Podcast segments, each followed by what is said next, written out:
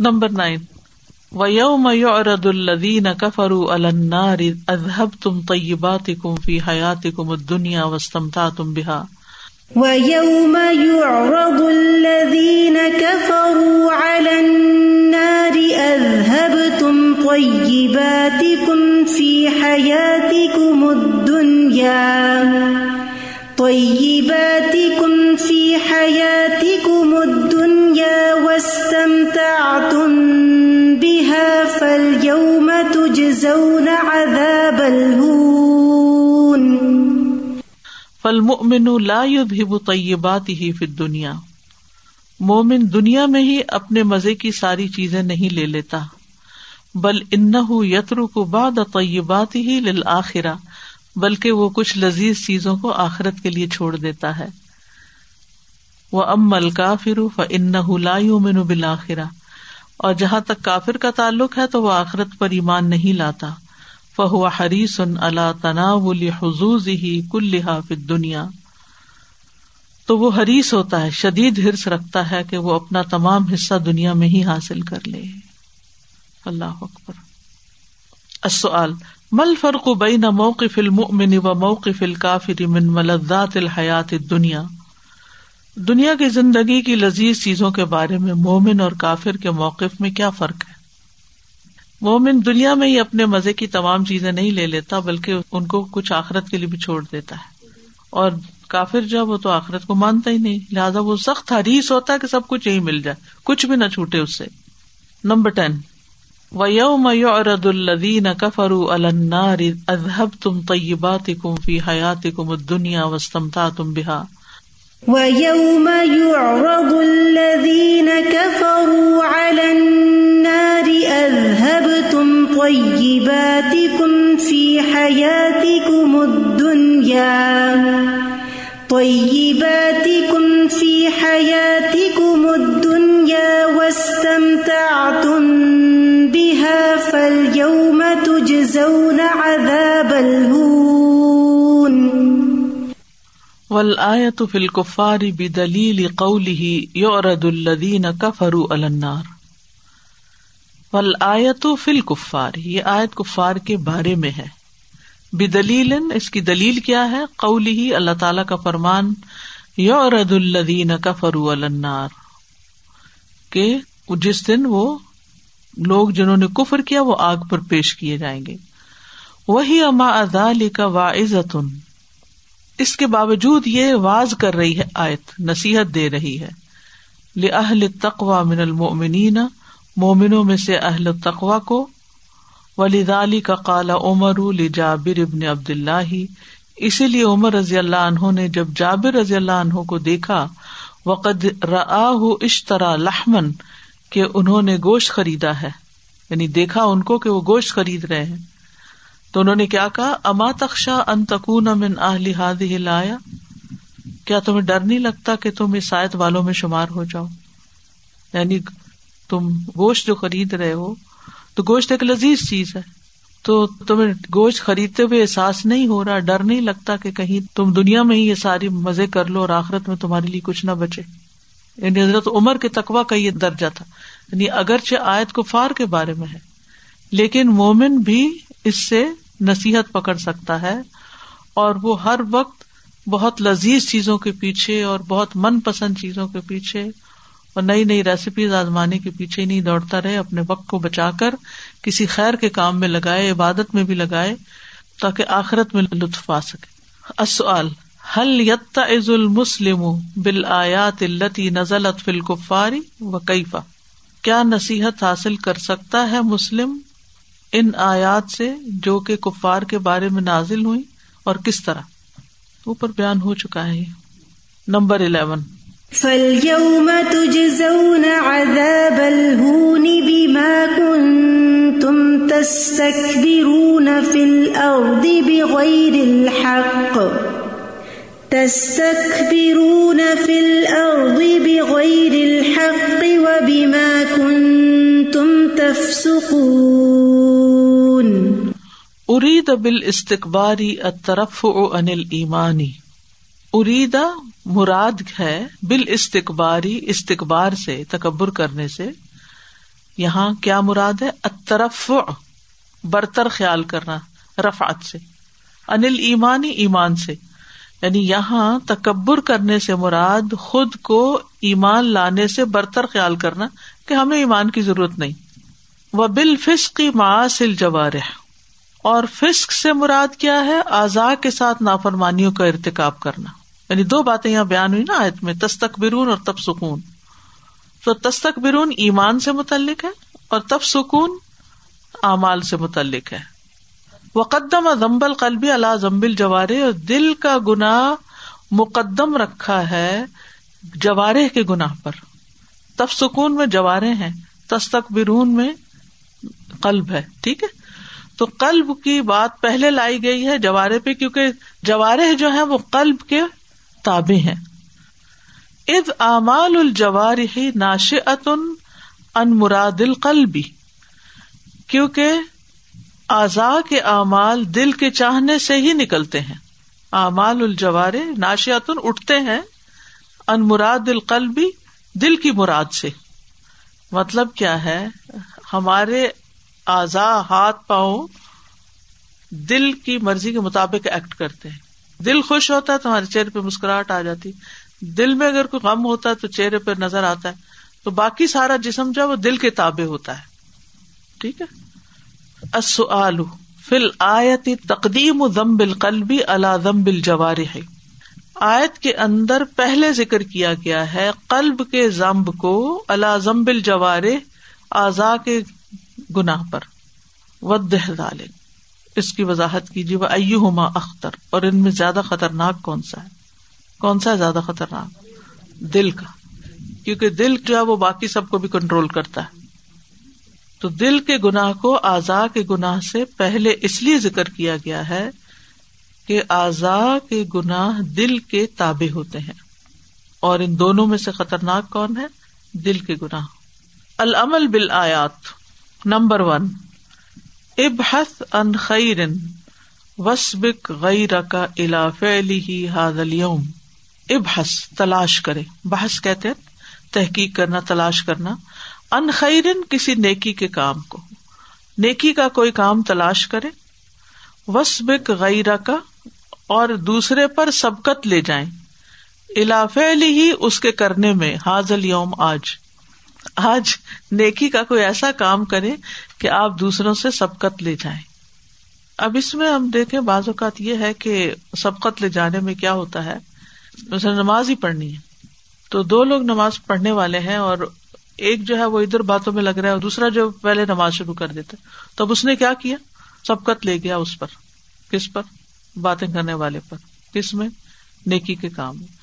یعنی یہ کوئی ضروری نہیں ہوتا کہ بہت بڑے بڑے کاموں میں ہی کوئی ڈھونڈے بیٹھ کے چھوٹے سے کام میں بھی یا روز مرہ کے کاموں میں بھی یہ چیز ہو سکتی ہے کہ آپ اپنے گھر کے اندر ہی یہ کر سکتے کہ آپ دوسروں سے پہلے نماز پڑھیں، آپ دوسروں سے پہلے یہ کام کر لیں گے۔ کوئی بھی نیکی کا کام، کوئی نیکی کا موقع آیا، کوئی سد کے خیرات کا موقع آیا، کوئی کسی کی مدد کا موقع آیا ہے، تو اس میں یہ کہ بہت سوچنے میں دیر نہ لگائی جائے، انسان بس کر لے۔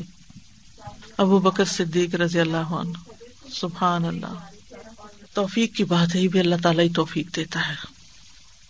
وقال الدین کفر الدین آمن لوکان خیرم ما سبقونا الی نمبر ٹو قر ربی اللہ، ثم مجتہد فی تطبیق جمیل عبادات فی ذلك اليوم على اتم وجه ان الذين قالوا ربنا الله ثم استقاموا فلا خوف عليهم ولا هم يحزنون قل کہہ دیجیے، ربی اللہ، میرا رب اللہ ہے۔ کہیے اپنے دل میں۔ ثم مجتہد پھر خوب محنت کریں۔ فی تطبیق جمیل عبادات تمام عبادات میں عملی جامع پہنانے کو۔ فی ادال کلیوم اس دن یعنی آج کے دن یا جس کسی بھی دن۔ اللہ اتم وجہ مکمل طریقے پر۔ یعنی آپ کہیں کہ اللہ میرا رب ہے، پھر تمام عبادات کو آج کے دن مکمل طریقے پر عملی جامع پہنانے کے لیے خوب محنت کریں۔ یعنی جب کہا ہے اللہ میرا رب ہے تو استقامت اختیار کریں۔ پھر ساری نیکی کے کام کر کے دکھائیں۔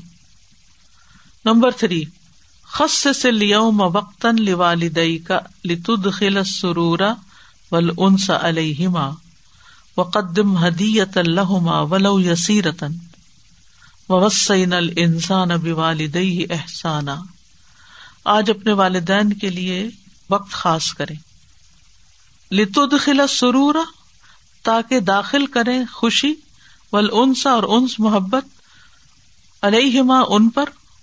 وقدم ہدیت الحما اور ان کو کوئی توحفہ پیش کرے ولو یسیرتن خواہ وہ تھوڑا ہی کیوں نہ ہو۔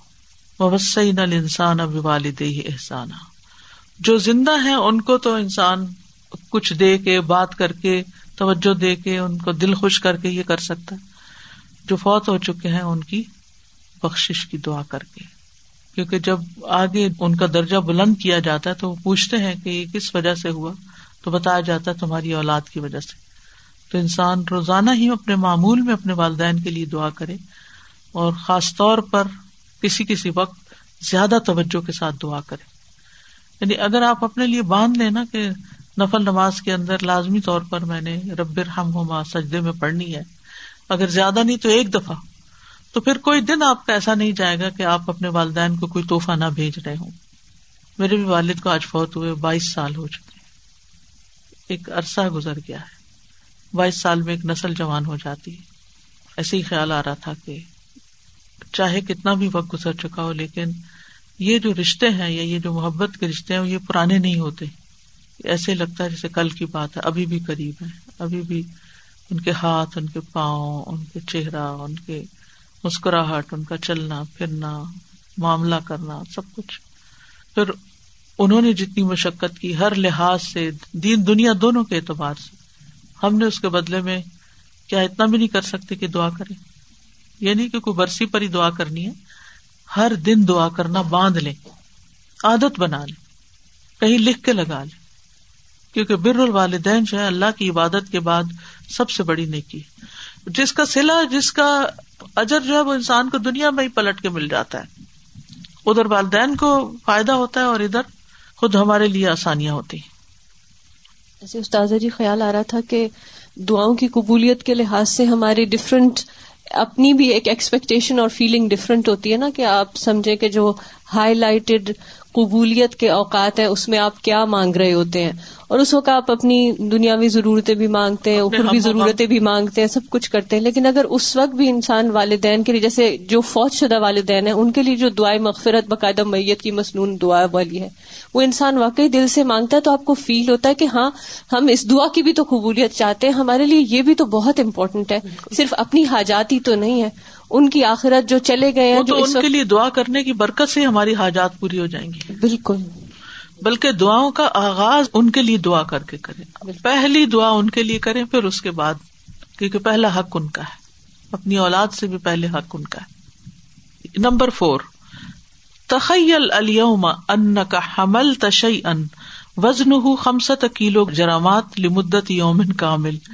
ثم تصور مقدار معانات ام کا بے حمل کا حملت ام کرہن و بدعت کرہا آج کوئی ایسی چیز اٹھائے جس کا وزن پانچ کلو گرام ہو اور سارا دن اس کو اٹھا کے رکھے پھر آپ تصور کریں کہ آپ کی ماں نے آپ کو حمل کے دوران اٹھایا اور وہ اسی طرح پر مشقت تھا۔ یعنی اتنا بوجھ اٹھا اٹھا کے چلی۔ Number five. اد الوم فی سجود کا بحاد دعا آج کے دن اپنے سجدے میں یہ دعا کرے، بلکہ میں کہتی ہوں روز کریں، صرف آج کے دن نہیں کریں۔ رب اوزینی ان اشکر نعمت کلتی ان امتا علیہ و الا والدی و ان عمل صالحا ترضاہ و اسلح لی فی ذریتی انی تبت الیک و انی من المسلمین۔ التوجیحات۔ Number one. الاعجاب بالنفس سبب من اسباب البعد عن الہدایہ۔ الاعجاب بالنفس سارے کا معنی خود پسندی ہو گیا۔ سبب سبب ہے۔ من اسباب البعد عن الہدایہ، ہدایت سے دور لے جانے کے اسباب میں سے۔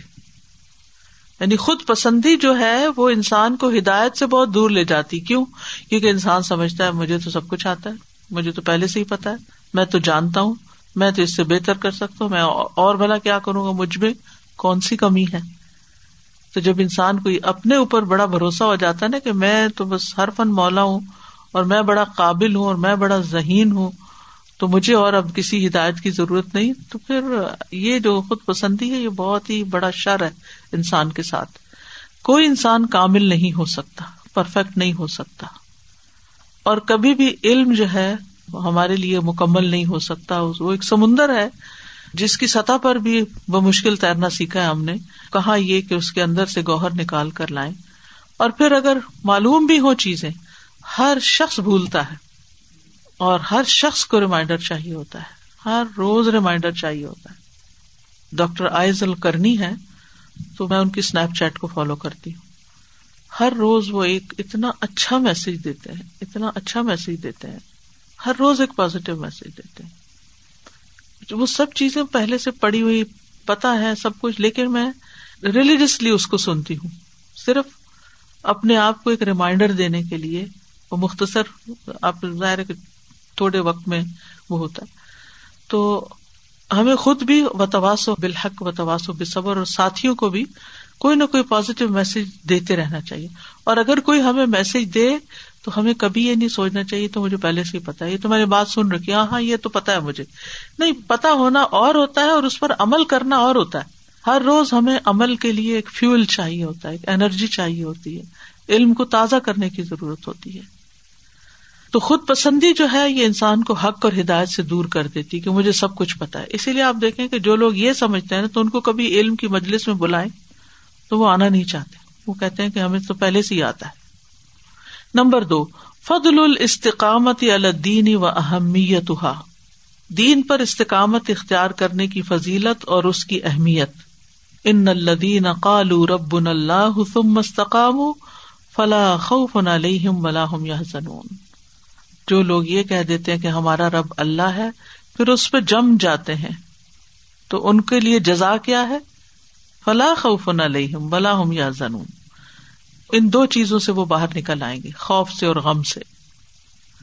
نمبر تھری، تقلبت ام کفی تربیت کا بین معانات الحمل ولادتی و ردا ول اطعامی و نظافتی ول مردی ول ہدایتی تقلبت یعنی اٹھتی بیٹھتی رہی ہے اٹھاتی رہی امو کا تمہاری ماں، فی تربیت کا تمہاری تربیت میں بین معانات الحملی درمیان حمل کی تکلیف اٹھانے کے ول ولادتی اور پیدا کرنے کی ولادت کے و ردائی اور دودھ پلانے کے ول اطعامی اور کھانا کھلانے کے ول نظافتی و صفائی کرنے کے ول مردی اور بیماری کے دوران ول ہدایتی اور رہنمائی دینے میں۔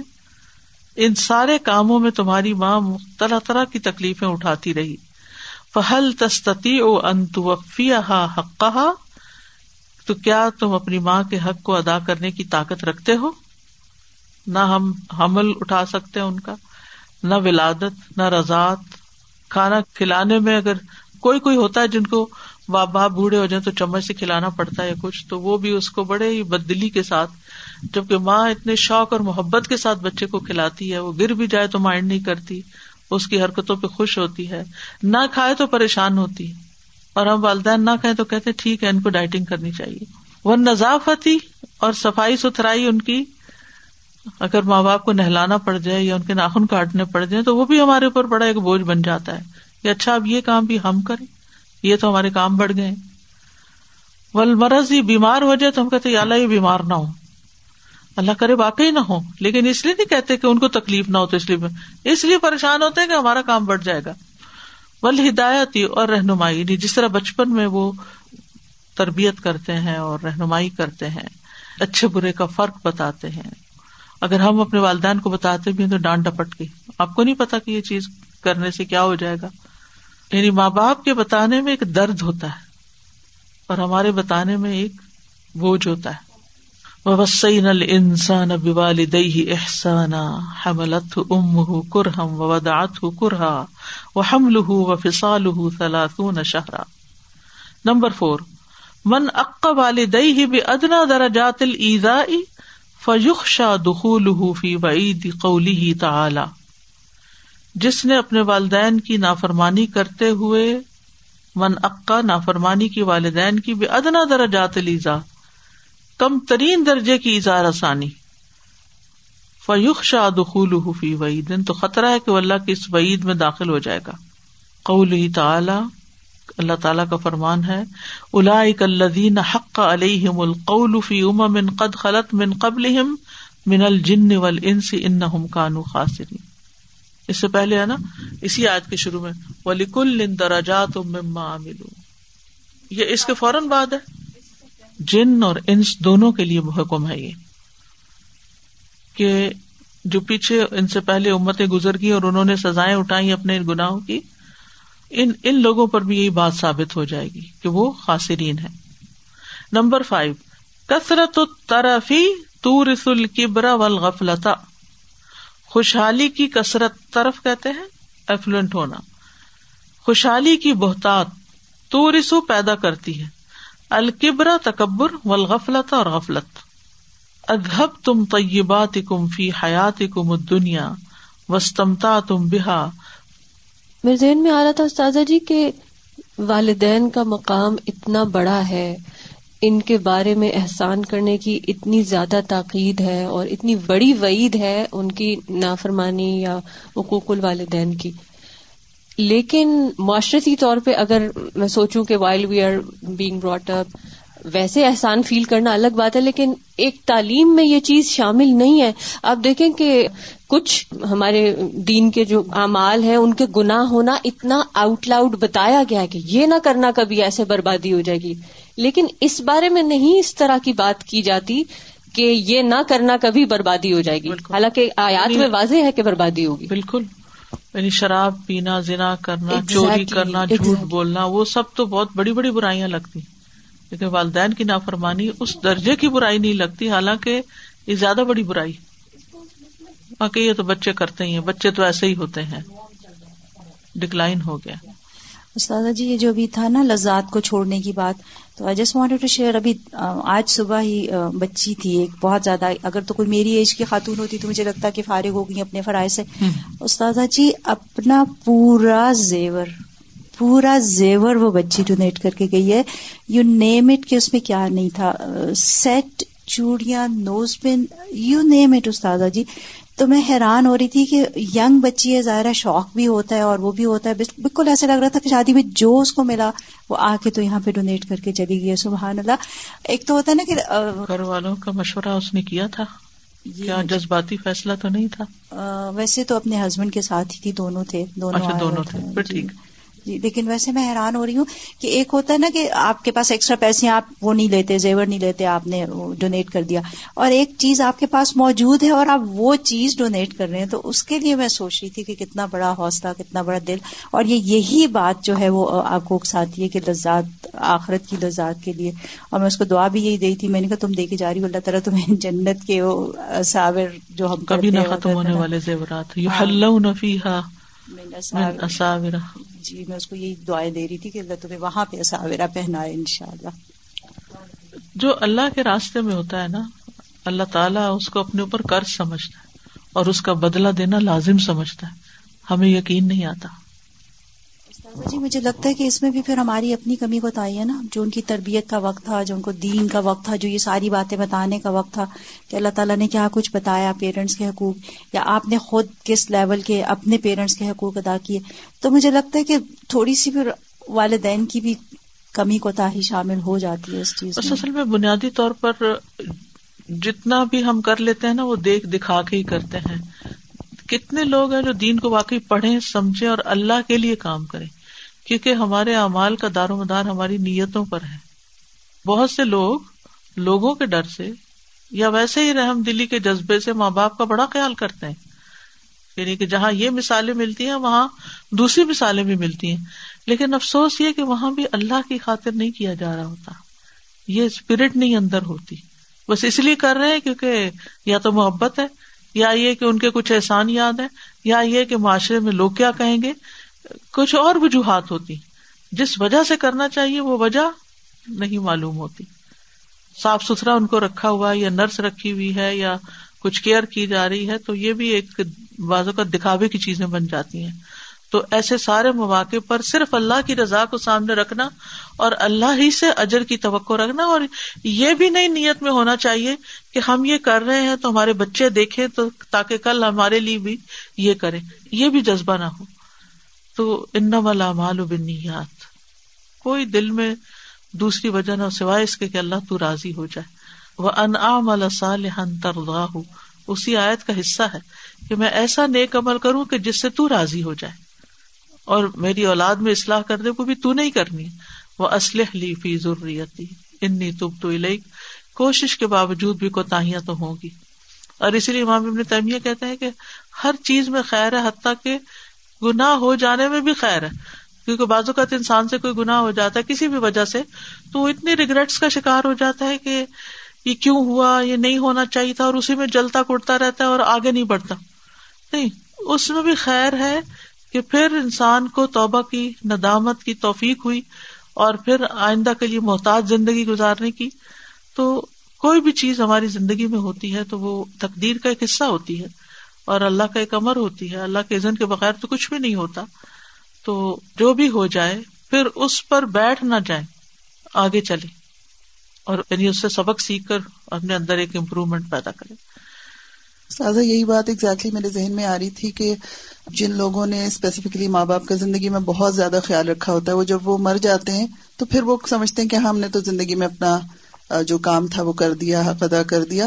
پھر وہ اس کے بعد اتنی کیئر نہیں کرتے ماں باپ کے فوت ہونے کے بعد۔ جن لوگوں سے کمی کوتا ہو جاتی ہے اور ان کا اس کا ریگریٹ ہوتا ہے تو پھر وہ ابو اینڈ بیونڈ جا کے ہاں۔ پھر ماں باپ کے لیے کرتے ہیں۔ ماں باپ کے لیے یا کسی بھی چیز کے لیے جہاں ان سے غلطی ہوئی ہوتی ہے۔ وہ جیسے ایگل کے بارے میں آتا ہے نا کہ وہ پتنی سرٹن ایج کو پہنچتا ہے تو پھر جا کے پہاڑ سے اپنی چونچ مار کے توڑ دیتا ہے۔ پھر نئی اپنے پر جو ہے پہلے وہ اتار دیتا ہے پھر چونچ توڑتا ہے۔ پھر نئی چونچ آتی ہے، پھر وہ نئے پر آتے ہیں، پھر دوبارہ اپنی اڑان بلند شروع کرتا ہے اور وہ کئی سال تک دوبارہ جیتا ہے۔ یعنی ایک ایک نئی زندگی ایک طرح سے پھر شروع ہوتی ہے۔